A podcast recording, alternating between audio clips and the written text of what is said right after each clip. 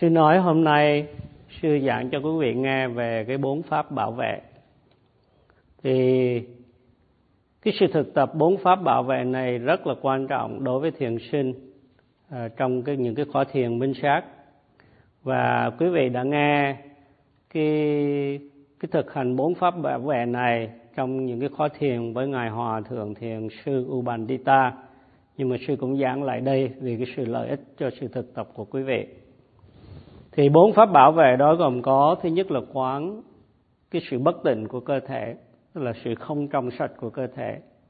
Thứ hai là quán về tâm từ, tức là từ quán, hay là niệm rải tâm từ. Và thứ ba là quán về những cái phẩm tính của đức phật. Và thứ tư là quán về sự chết. Thì thứ nhất là quán về cái sự bất tỉnh của cơ thể hay là sự không trong sạch của cơ thể. Thì khi mà mình quán về sự bất tỉnh của cơ thể thì thiền sinh sẽ suy niệm về sự à, hư hoại của một cái tử thi. Và khi mà suy niệm như vậy về cái tính cách bất tịnh dơ bẩn của cơ thể thì thiền sinh sẽ giảm những cái sự dính mắc của mình vào cái cơ thể của mình hay là của người khác. Và nhờ cái sự quán này mà khi mà mình hành thiền minh sát, mà mình kinh nghiệm một cái điều gì mà có vẻ kinh sợ đó, thì mình có cái khả năng ghi nhận nó dễ dàng. Thì đó là ích lợi của cái sự quán về sự bất tỉnh của cơ thể. Thì sư giảng là trong cái kiếp sống của mình thì chúng ta thường không có ừ, quán về cái sự bất tỉnh của cơ thể không có suy niệm về cái sự chết. Mặc dầu rằng chúng ta chứng kiến cha hoặc mẹ hoặc ông hoặc bà cũng như bà con đã ra đi vĩnh viễn. À, chúng ta thấy những người này chết nhưng mà vì chúng ta không có suy nghiệm về cái sự chết hay sự bất tỉnh của cơ thể cho nên khi mà thấy xác chết thì chúng ta sợ. Nếu mà chúng ta biết cách quán về cái tử thi hay là xác chết đó thì sẽ nghĩ rằng khi mình chết thì cái xác mình nó cũng trở thành à, không trong sạch như vậy thôi. Và cái xác chết nó trở thành vô dụng. Những cái tài tử minh tinh nổi tiếng khi còn sống thì chúng ta rất là thích ngưỡng mộ rất thích gần gũi, hay rất thích xem. Nhưng mà khi người, những cái người đó chết rồi, nếu quý vị mà thấy xác chết của họ đó, thì quý vị lại không muốn đến gần nữa. Ờ, cũng tương tự như vậy, những cái vị học giả, những cái vị nổi tiếng ờ, rồi một thời oanh liệt, rồi cũng ra đi, rồi cũng chết. Và khi chết thì xác chết cũng nó hôi thối, sinh rửa ra. Và nếu chúng ta biết suy niệm là chúng ta không thể nào tránh khỏi cái chết và sẽ không tránh khỏi khỏi sự hư thối khi chết của thân xác của chúng ta. Và nếu chúng ta biết suy niệm là dù cái chết không biết lúc nào đến, nhưng chắc chắn sẽ đến. Và khi chết thì xác của mình nó trở nên thành không có trong sạch, nó bất tịnh. Thì quý vị à, đã quán về cái cái sự bất tỉnh của cơ thể. Khi mà sư thực tập ở Thái Lan có một thiền sinh hành thiền kinh nghiệm cái sự sanh diệt của các hiện tượng rất là rõ ràng. Thấy của cơ thể và tâm mình luôn luôn thay đổi. Thì à, thay đổi thì cái vị đó à, cũng không muốn tiếp tục vì thấy sợ thì nếu mà mình biết quán những cái bốn cái pháp bảo vệ đặc biệt là cái cái xác chết uh, hư thối hay là về cái sự chết thì mình sẽ không có sợ như vậy. Thì nếu mà quý vị để ý thì cái thời gian mình còn thơ ấu rồi đến niên thiếu rồi đến lớn lên 50, 60 hay già hơn nữa thì mình sẽ thấy rằng mình nó cơ thể của mình nó rất là khác nhau cơ thể mình càng già thì nó càng suy đồi. Và nếu mà quý vị biết, suy nghiệm về cái sự thay đổi, cũng như là sự bất tỉnh của cơ thể hay là sự chết chẳng hạn, thì quý vị sẽ không sợ khi mà quý vị tập thiền minh sát thấy cái sự sanh diệt. Bởi vì một số thiền sinh không quán như vậy, nên khi mà kinh nghiệm được sự sanh diệt thì không muốn tiếp tục hành thiền vì sợ hãi ở tại như lai thiền viện có một thiền sinh nói là không muốn muốn ngừng tập vì khi mà kinh nghiệm cái sự sanh diệt thấy cái gì nó cũng thay đổi hết. Cho nên sư khuyên quý vị là nếu mà kinh nghiệm bất cứ điều gì thì nên ghi nhận ngay lập tức. À, và khi mà quý vị ghi nhận ngay lập tức đó thì cái sự đó nó đến nó cũng ra đi ngay tức khắc thành không có gì mà phải sợ hết khi quý vị quán sự bất tịnh à, thì quý vị nên thì quý vị ghi nhận được những cái gì nó xảy ra nó dễ dàng và không có sợ hãi. Nếu mà quý vị mà không quán về sự bất tịnh không có hành thiền thì nếu mà quý vị kinh nghiệm một cái điều gì quý vị thích thì quý vị sẽ thích hồi và cái đối tượng nó rất ở lâu với mình còn nếu một cái điều gì không thích thì mình sợ, và cái sự sợ này nó cũng ở lâu với mình luôn. Cho nên cái đối tượng mà mình thích thì mình muốn thấy hồi, mà đối tượng không thích, mình không muốn thấy, nhưng mà mình cũng thấy hồi. Cho nên cái điều mà tốt hơn hết là quý vị nhớ ghi nhận khi những gì nó sanh khởi trong tâm. Ở Á Châu thì có cái cái tập quán hay là thói quen hay quán về cái hình tượng của Đức Phật. Cho nên khi mà thiền tập á, thì thường thường kinh nghiệm cái hình ảnh của Đức Phật tức là thấy cái hình ảnh này nó hiện ra trong tâm. Nếu mà như vậy thì quý vị nên ghi nhận.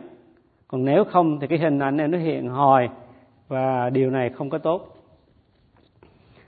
Khi quý vị hành thiền thì có thể quý vị thấy như là thấy rắn thấy cọp vân vân. Thì cũng nên cố gắng ghi nhận. Nếu không, thì khi mà thấy những cái hình ảnh này đó, thì sẽ rất là hoảng sợ. Và cái đối tượng như vậy, nó sẽ kéo dài nếu mà mình không biết ghi nhận.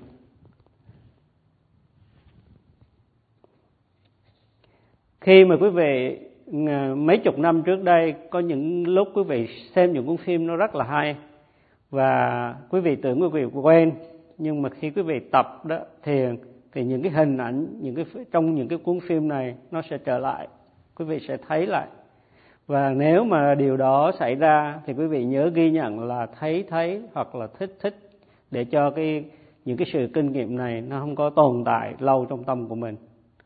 Có những người trước đây là lính tráng thì trong cái cuộc đời lính của mình thì họ đã giết cái người quân thù của họ.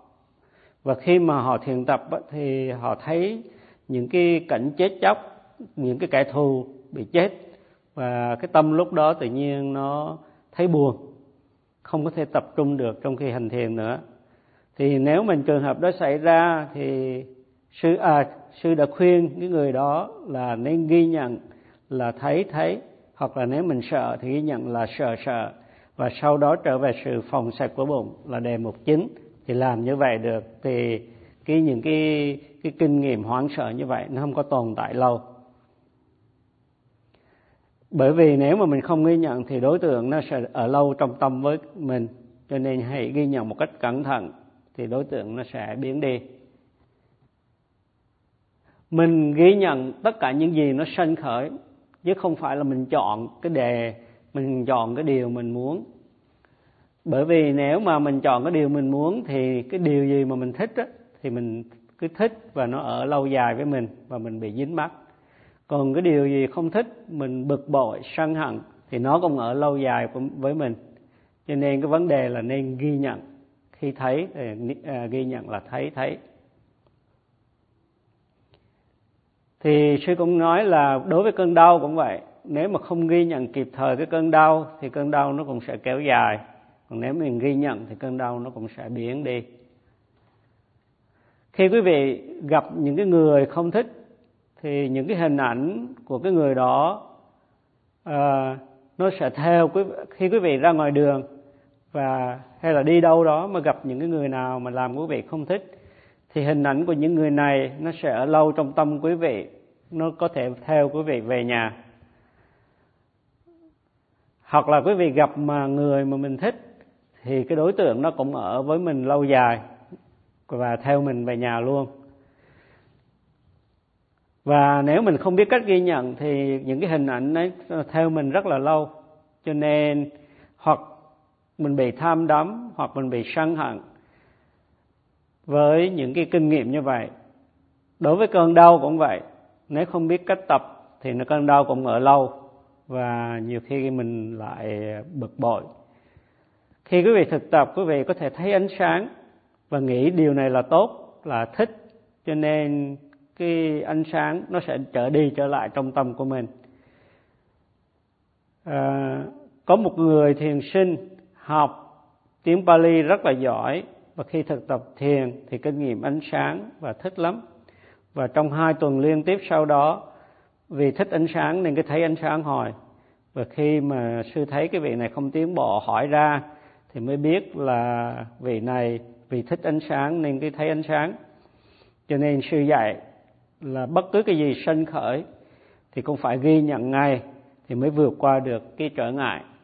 Thành ra sư nói là mình thích những cái điều gì, không thích những cái điều gì, thấy ánh sáng, cơn đau, bất cứ những cái thứ này mà nó sanh khởi thì quý vị phải nhớ ghi nhận thì nó mới ra đi nhanh thì nói tóm lại, thì đối với cái sự quán về cái cơ thể không trong sạch hay là sự bất tịnh của cơ thể, thì nếu mà quý vị quán được, thì quý vị sẽ bớt thâm đắm vào cái cơ thể của mình cũng như những, của người khác.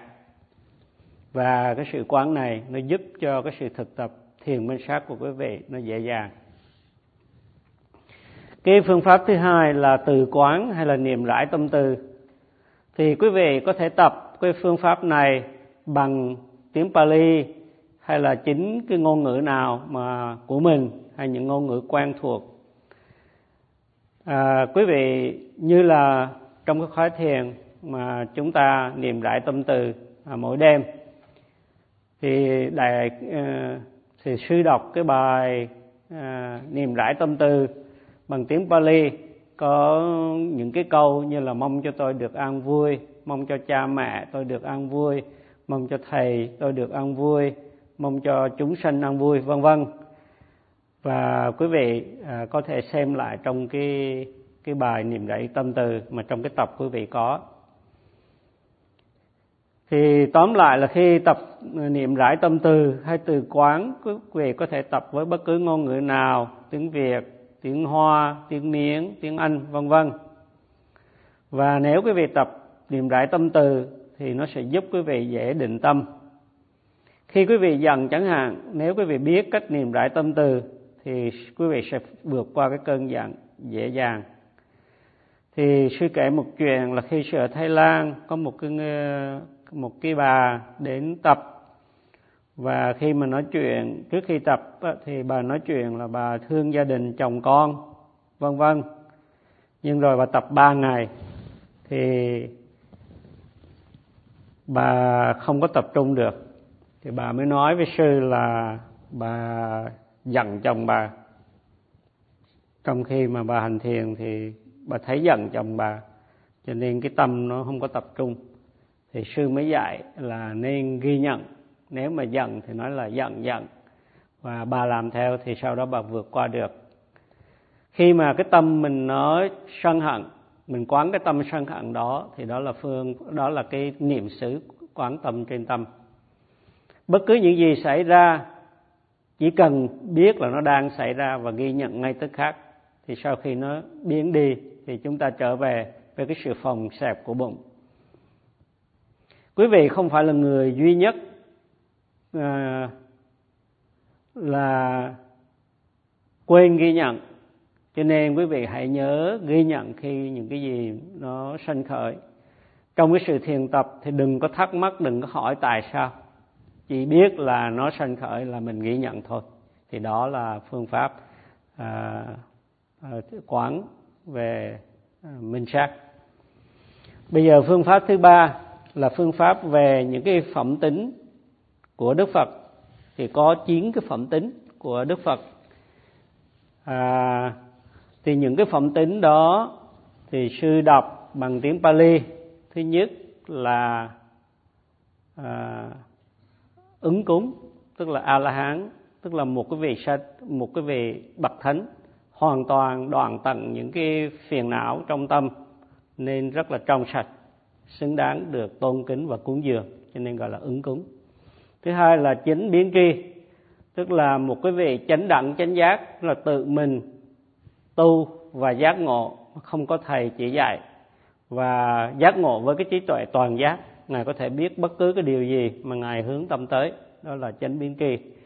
Thì sư nói là đức bồ tát trước khi thành phật thì cũng có đi tìm thầy và gặp hai cái vị thầy rất là lỗi lạc, theo học nhưng mà không nhận ra những cái phương pháp những vị thầy này không đem được sự giải thoát. Cho nên ngài đã từ giả hai vị thầy này và tự mình đi tìm ra cái con đường. Và nhờ đó mà ngài giác ngộ với cái trí tuệ toàn giác tức là chánh biến tri hay là chánh đẳng chánh giác. À, và thứ ba là minh hành túc tức là một cái bị vật vị mà song toàn giữa giới đức và trí huệ. Và thứ tư là thiền thệ tức là một cái bậc mà nói luôn luôn quán quan tâm về cái hạnh phúc của người khác nói những cái lời thiện lành à, tốt đẹp cho à, cái người nghe. Đó là thế. và thứ năm là thế gian giải, tức là một cái bậc mà đã thông suốt về tam giới, dục giới, sắc giới và vô sắc giới, là thế gian giải. Và thứ sáu là vô thường sĩ điều ngự trường phu, có nghĩa là vô thường sĩ là một cái bậc không ai thánh sánh bằng. Và điều ngự trường phu là trong cái khả năng mà giúp chúng sanh điều ngự cái tâm ý của mình. À, rồi kể đến là thứ bảy là thiên nhân sư tức là một bậc thầy của trời và người. Và thứ tám là phật là một cái bậc tỉnh thức đã kinh nghiệm được tứ diệu đế. Và thứ chín là à, thế tôn tức là bậc có nhiều cái phẩm tính đặc biệt. Mà cái phẩm tính đặc biệt nhất là à, cái năng lực đầy thần thông của đức phật thì đó là chín cái phẩm tính của đức phật mà quý vị có thể quán. Và cái phép quán bảo vệ thứ tư là quán về sự chết. Thì sư nói đời sống rất là bấp bênh. Cái chết thì nó chắc chắn và ai rồi cũng sẽ chết. Mặc dù cái chết nó không, mình không biết chết đến lúc nào, nhưng chắc chắn nó sẽ đến. Trước khi mà quý vị ngủ thì quý vị nên quán về suy niệm về cái hiện tượng chết. Như sau, bây giờ tôi còn sống đây, nhưng rồi tôi cũng sẽ chết. Và nếu mà quán như vậy thì mình bớt đi cái sự dính mắc. Tham. Đối với nhiều người thì rất là tham, bởi vì không suy niệm về cái hiện tượng chết, không quán về sự chết. Nghĩ mình sẽ sống mãi. Nếu mà biết quán về sự chết thì sẽ bớt tham. Không những bớt tham mà bớt ngã mạn, bớt sân hận, bớt kinh tị. Bởi vì biết mình không có sống hồi. Nếu mà nghĩ mình sẽ chết thì sẽ không, sẽ bớt dính mắc với cơ thể, tài sản, vân vân. Suy niệm về hiện tượng chết thì thấy cái đời sống nó có ý nghĩa qua sự giúp đỡ người khác. Và khi mình làm như vậy mình phục vụ tha nhân thì mình phục vụ một cách đầy năng lực. Bởi vì mình biết rằng đời sống ngắn ngủi dù có sống đến 70, 80 đi nữa thì rồi mình cũng chết. Và đời sống thì nó qua rất nhanh cho nên ý thức được cái điều này mà dồn những cái nỗ lực để mà giúp người khác và khi mình làm được như vậy tức là mình phát triển được cái từ tâm của mình. Và ngược lại nếu mình không quán về cái sự chết đó, thì thường là mình rất là ích kỷ không quan tâm đến cái người khác. Khi mình quán về sự chết thì mình vị tha vì mình đã uh, quan tâm đến sự phúc lợi của kẻ khác. Như vậy là à, cái phương pháp này rất là hữu ích vì nó giảm bớt cái sự ngã mạn tự hào về sự thành công, tài sản, vân vân của mình. Và quán như vậy thì bớt dính mắc vào những cái thứ này. Thì sở dĩ mình có nhiều cái vấn đề là vì tâm tư mình bị ô nhiễm. Nếu mình có cách nào giảm bớt đi sự ô nhiễm thì mình sẽ ít vấn đề hơn. Khi mà quý vị quán bốn pháp bảo vệ thì quý vị sẽ thấy từ từ những cái sự ô nhiễm, quý vị nó sẽ bớt. Và song song với sự thực tập thiền minh sát thì cái sẽ quý vị có khả năng giảm bớt những cái phiền não trong nội tâm của mình. Quý vị có thể chọn một trong bốn cái pháp bảo vệ này để tập mỗi đêm. Trước khi quý vị tập thiền minh sát, khi quý vị ở nhà chẳng hạn. Hay là quý vị ở đây thì quý vị cũng có thể à, quán trước khi quý vị bắt đầu một ngày thiền tập. Nếu quý vị thích cái phương pháp niệm rải tâm từ tức là phương pháp thứ hai thì quý vị quán phương pháp thứ hai. Nếu quý vị thích phương pháp thứ nhất tức là quán về sự bất tịnh của cơ thể thì quý vị à, có thể quán tự thi.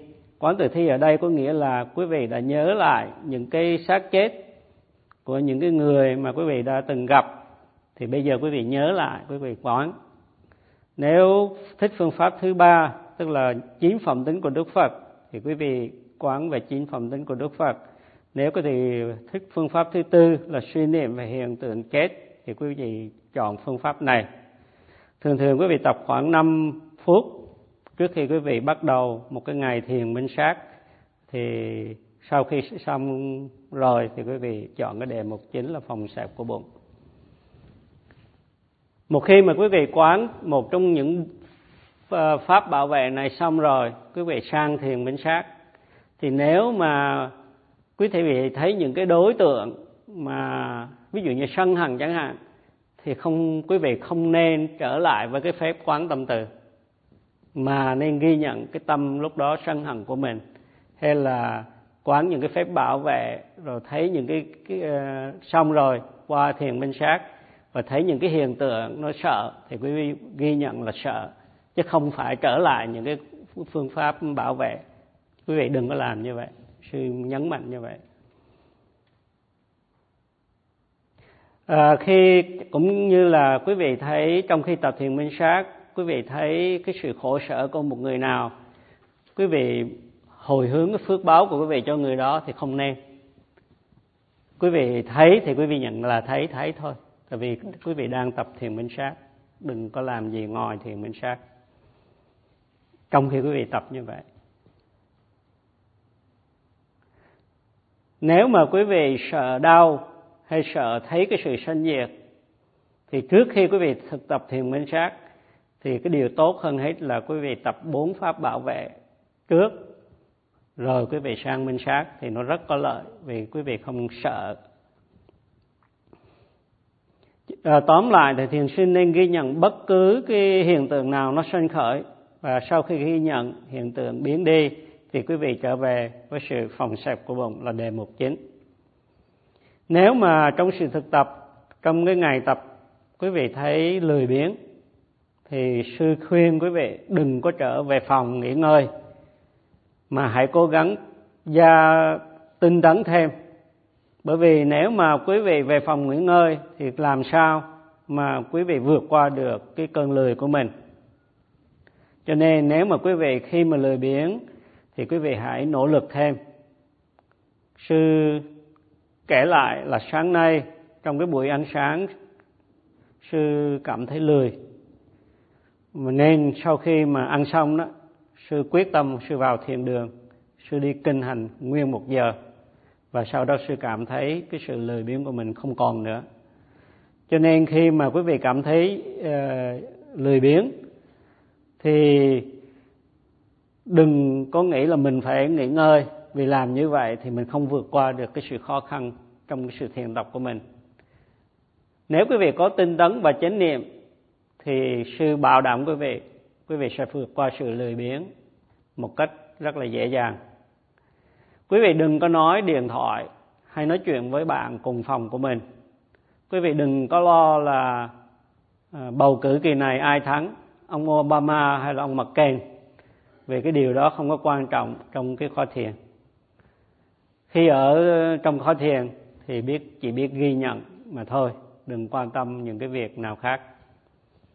Khi sư ở Thái Lan thì sư nhận ra một điều là mọi người dùng điện thoại rất là nhiều. Bởi vì ở miếng điện ít có điện thoại. Thì có sư thấy thiền sinh tập mà không có tiến bộ nào hết. Thì sư mới tìm hiểu vì sao thì biết là họ nói chuyện điện thoại rất là rất là thông thường trong khói thiền. Do đó nên quý vị đến đây thực tập. Quý vị đừng có nói chuyện điện thoại, đừng có nói chuyện với người bạn cùng phòng với mình và bởi vì nếu mà quý vị làm những cái điều đó thì quý vị sẽ không có tiến bộ. Cho nên quý vị không muốn tập. Và quý vị chán nản. Ở sư dạy 8 tháng rưỡi thiền ở Thái Lan thì có 10 thiền sinh đã đi trọn khóa, tức là đi 8 tháng rưỡi. Thì cái điều này rất là khó mà tưởng tượng cho những cái người thường bởi vì quý vị thấy không, trong một cái khóa thiền, quý vị làm cái gì? Thức dậy sớm, rồi đi, rồi ngồi, rồi đi, rồi ngồi. Trong thì có vẻ nó rất là không có gì thích thú hết. Cho nên mà quý vị mà không cố gắng tinh tấn để có tiến bộ thì nó rất là chán nản. Nếu mà quý vị mà tinh tấn, quý vị đạt được tiến bộ mỗi ngày, tiến thêm, thì quý vị sẽ thấy trong tâm mình nó rất là khinh an có phỉ lạc và bởi vì tâm nó càng ngày nó càng trung trong sạch và đến như nếu mà được như vậy thì quý vị sẽ thấy có cái sự sung sướng và quý vị sẽ muốn tập. Người thường cái hạnh phúc của người ta là đồ ăn ngon à, vân vân. À, áo quần đẹp vân vân. Thì họ cho đây là hạnh phúc nhưng nếu quý vị nghĩ kỹ thì những cái hạnh phúc này nó chỉ có cái tạm thời, nó không phải là chân hạnh phúc. Vì sao? Bởi vì khi người ta tùy thuộc vào những thứ này, họ mới có hạnh phúc, chẳng hạn như phim ảnh, thức ăn. Khi không có những thứ này thì người ta buồn, cho nên đó không phải là chân hạnh phúc, nó chỉ tạm thời. Hạnh phúc mà qua cái sự thực tập bằng cách giữ giới, có phát triển định tâm và đạt được tuệ giác là cái hình phúc, hạnh phúc thật sự vì nó sẽ ở mãi với quý vị. Còn 21 ngày nữa thành là sư sách tấn quý vị đừng có lãng phí cái thời gian trong khó thiền. Đừng có nói chuyện đừng có nghỉ ngơi. Nếu mà thấy lười biếng nên vào thiền đường à, thiền hành để phát triển sự à, tinh tấn của mình thêm. Và sư mong quý vị à, cố gắng hành thiền đạt nhiều sự tiến bộ và một ngày nào đó quý vị sẽ chứng ngộ niết bàn và thành tựu sự giải thoát cho chính mình thì sư chấm dứt bài pháp thoại ở đây.